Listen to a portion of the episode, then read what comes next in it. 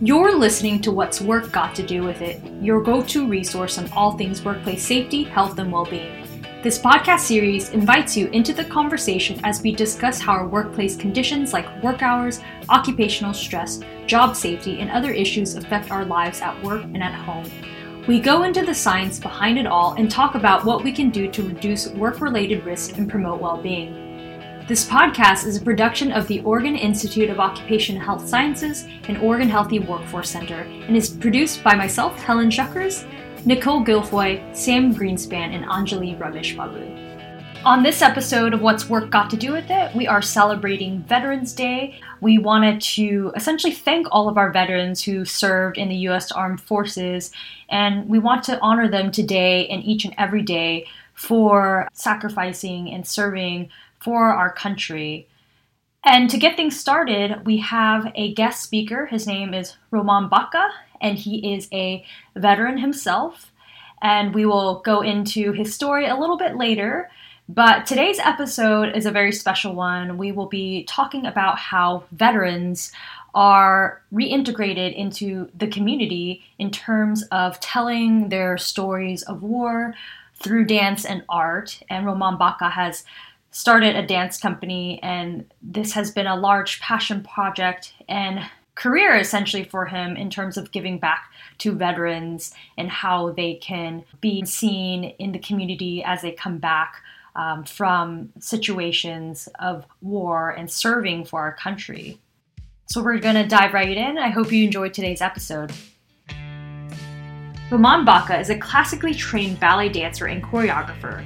In 2001, recognizing his desire to defend the defenseless, he took a hiatus from dance and enlisted in the United States Marine Corps, serving as a machine gunner and fire team leader in Fallujah, Iraq during the Iraq War. After the war, Mr. Baca returned to dance and co-founded Exit 12 Dance Company, which tells veteran stories choreographically to increase cross-cultural understanding and heal divisions.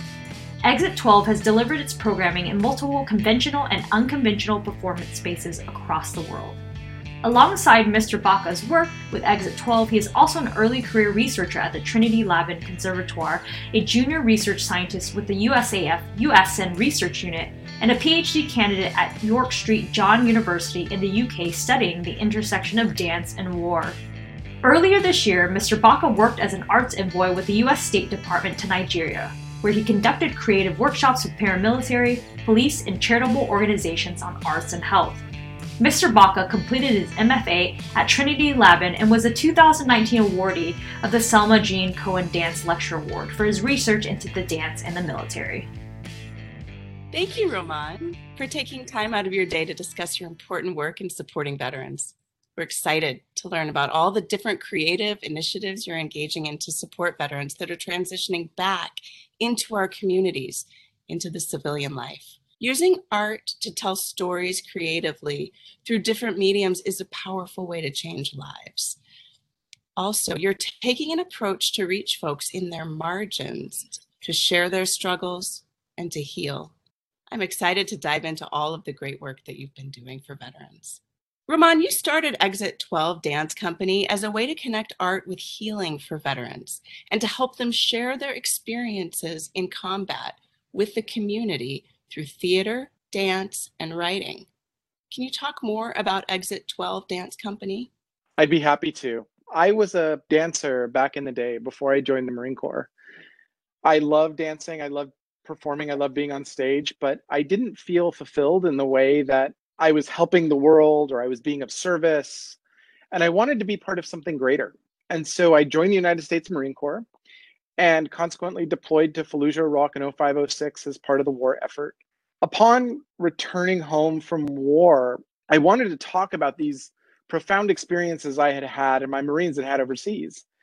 And one of my mentors off the cuff said, well, you should either write a book or maybe you should choreograph about it. And I thought, wow, what an interesting way to investigate these experiences, would start putting them on stage. And so Exit 12 started as just a way for me to choreograph the experiences I had in war overseas, to show them to audiences, because I felt that the experiences we had had weren't the ones that were being shown in popular culture, media, etc.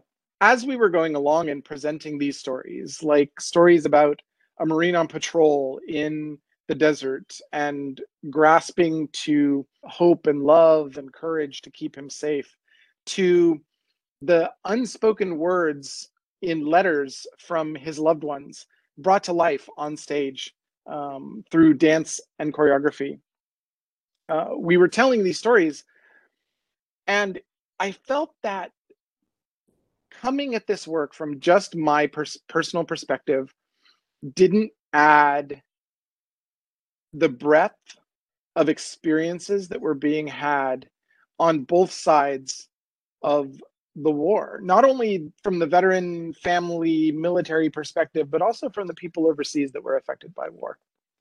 So we started doing dance workshops as a way to, one, help veterans bolster their creativity, but also to elicit stories that were more robust, more diverse, and more inclusive of the experiences that could be had doing work in the military.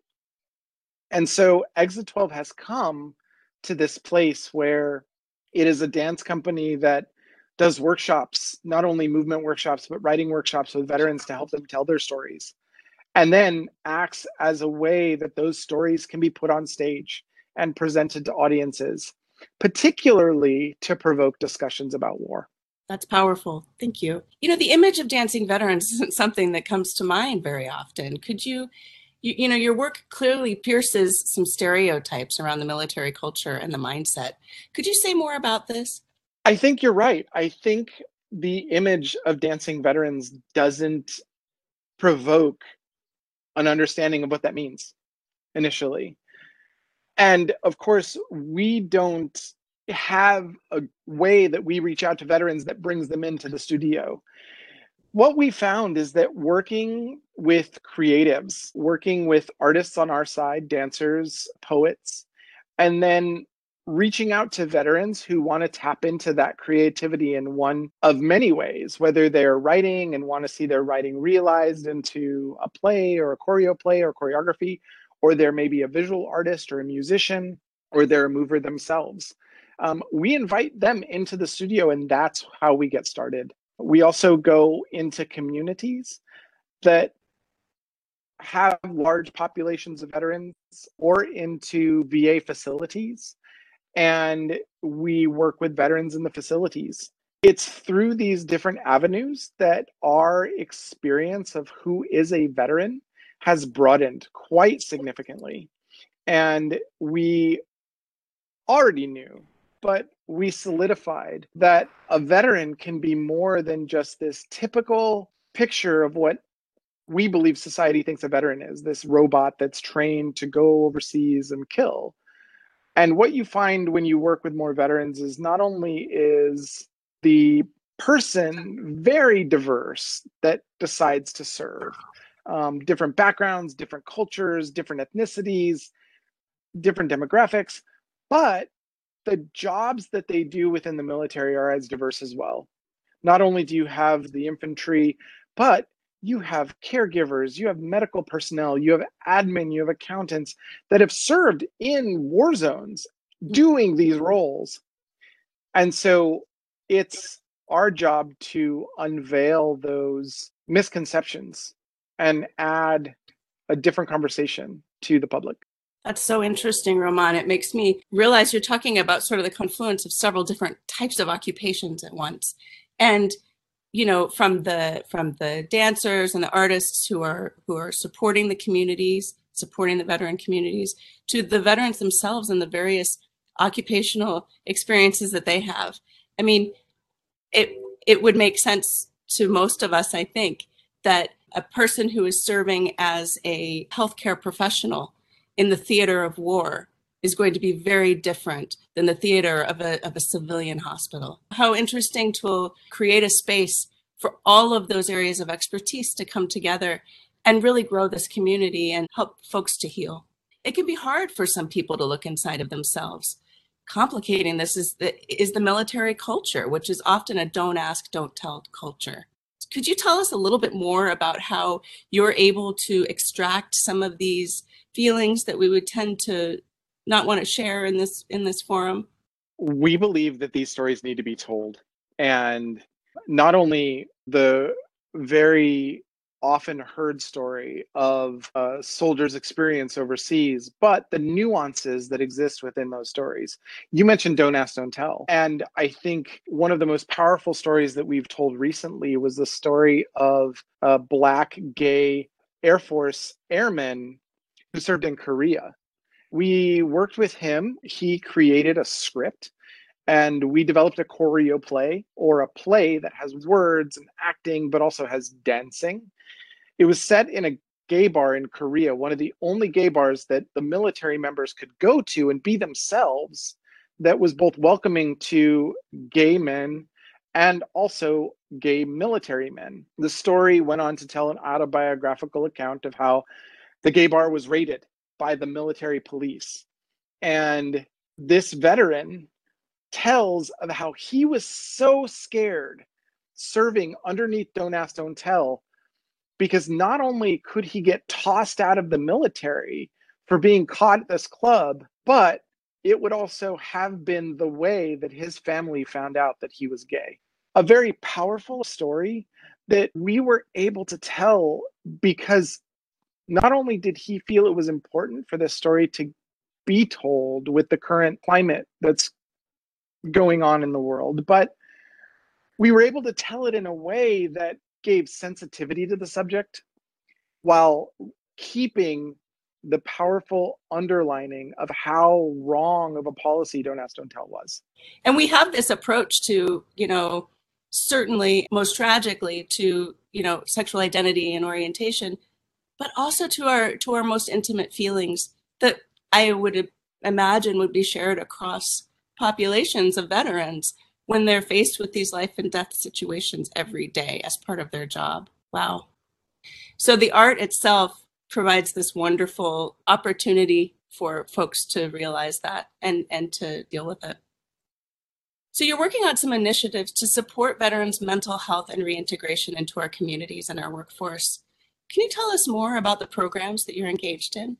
What we are best at is working with veterans on the fringe, veterans who may not easily identify with the term veteran or may strongly identify with the term veteran and yet have a very powerful, nuanced story to tell, like the Air Force veteran we just talked about.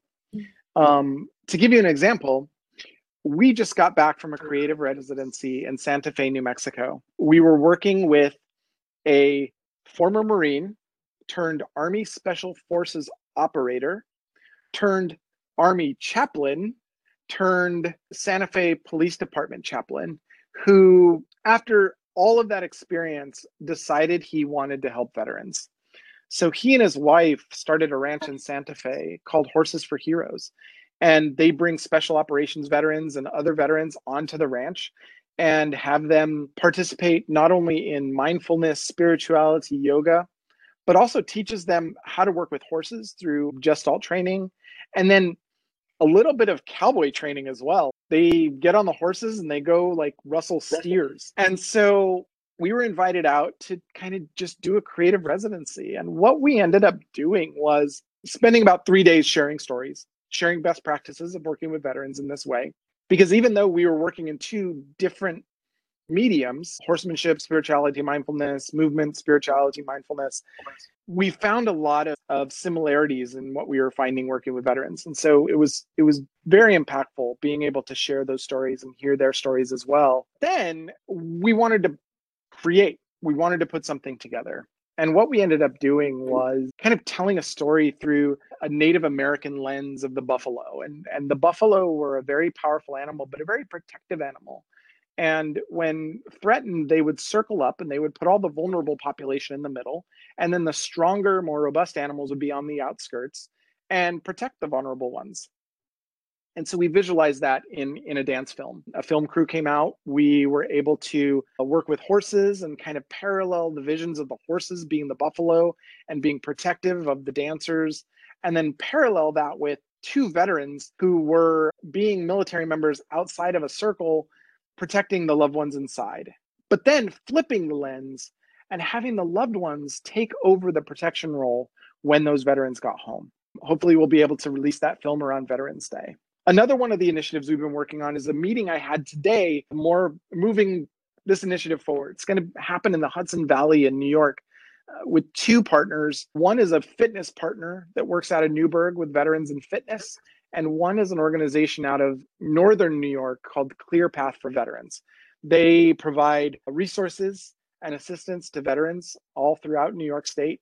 And what we're envisioning is a creative retreat for veterans in the Hudson Valley to bring them into Newburgh for 3 days to engage with poetry, writing, movement, fitness, painting, all aiming towards a public performance in that weekend. And what's great about this partnership is the ability for Exit 12 to partner with strong resources in the area that can further round out our offerings and give veterans a deliverable of not only the creative arts, but resources that they can pull from, lessons learned in fitness that they can take home and help their day-to-day lives. I have one more if you're okay for it.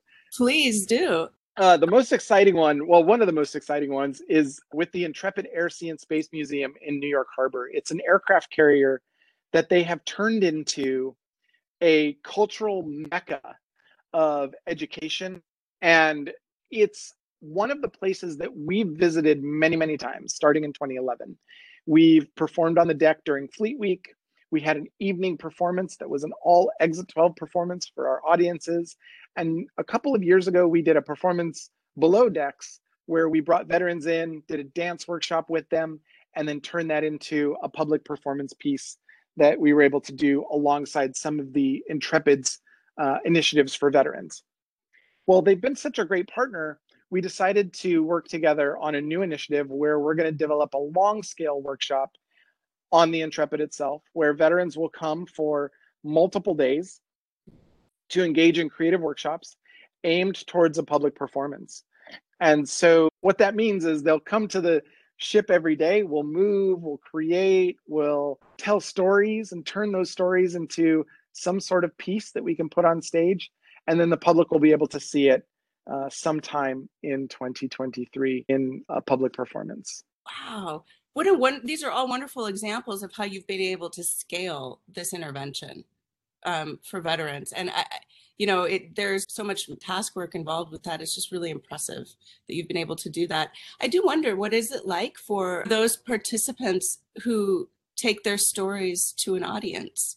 Is that a cathartic experience? Can you describe that for us? I think with Exit 12, we also want to be very sensitive with the population that we're working with and the stories that we're working with. And so with our Air Force veteran who did the Korean play, choreo play, he was very passionate about getting his story out and felt that it was one of the most important things he's done. Not only was it very hard for him to do because it's opening himself up and being very vulnerable, sharing this powerful story, but for him, like you said, it was extremely cathartic to be able to release that, to be able to tell people that story. For those veterans that feel that their story might not resonate or may resonate in wrong ways with the public, or that may not just want their story shared, we're very sensitive to that as well. And often we find ourselves pivoting so that we can include that individual in a very powerful way without making them feel uncomfortable, vulnerable, or a target for any sort of things that might come up had they shared their story in a public forum. So we are very sensitive and champion the stories that the individuals want shared publicly, but will also closely safeguard those stories that people do not want shared. It's a tremendous responsibility you must feel. All it is knowing that when I started this work, I was putting my own stories on stage and how scared I was for the public to see those stories. And so it only bodes well for me to deal with their stories with the same care that I deal with my own and to be the torchbearer for this work and to be an example of someone who has been vulnerable and has told their story. It hasn't always been received in a positive light, and yet I still feel these stories are very important to tell because of the discussions that they create. we always like to leave our listeners with some nuggets, some resources, and some key takeaways. I know that you've done a little bit of work that involves Shakespeare, that you are, you know, certainly working with the National Intrepid Center of Excellence and the other sort of aspects of bringing new perspectives to the table. Could you share with us something that, if you could give one message or one takeaway to our audience, what would it be? Absolutely. I think there's a lot of research that is converging around this topic of storytelling, of theater, of performance, of dance. Like you said, two of the most prominent people that are getting research out into the public are Stefan Wolfert, who created a program called Decruit, where he uses Shakespeare to help veterans tell their stories. And he's developed partnership with a couple researchers, and they've published some papers. So if you go into Google Scholar, Stefan Wolfert, you'll be able to find some very powerful evidence around work that's being done in theater and veteran stories. Another very good resource for you, if you're interested in this subject, is the National Intrepid Center for Excellence, which is connected to Walter Reed National Military Medical Center. They have two researchers that have been doing quite a bit of work. The most prominent one is Melissa Walker, who has been doing the masks that you might have seen in National Geographic. However, one of our very good friends, Allison Winters Fisher, who's now a doctor, is a dance therapist by training, and she's on staff at the National Intrepid Center for Excellence, and just released some research of her own around the benefits of dance and the military. They are doing some extremely powerful work at NICO. We were able to visit there a couple of years ago and share our work with them, and them share their work with us. And we've been around Allison for quite some time, and I cannot recommend her work enough. It's a very good piece of research that is underlining the importance of this work. Brilliant. Roman, we'll be sure to make sure that our listeners have an opportunity to find links to those two resources. Thank you so much. The work you do is so important. There's a balance with science and art, and we cannot forget that serving in the military is an occupation, a job that can bring physical, mental, psychosocial impacts on an individual that can affect these people and their families.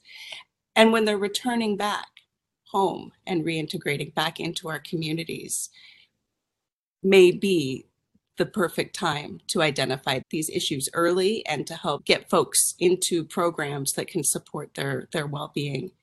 The home and work life is very much connected. And this is a good example that the lines are blurred and that there needs to be continued support of working populations like our military service members, and when they return home as veterans. Your work in using the arts to share stories are impactful on our communities, and we are very inspired. Thank you, Roman, for this wonderful discussion today. It's been a pleasure. Thank you so much.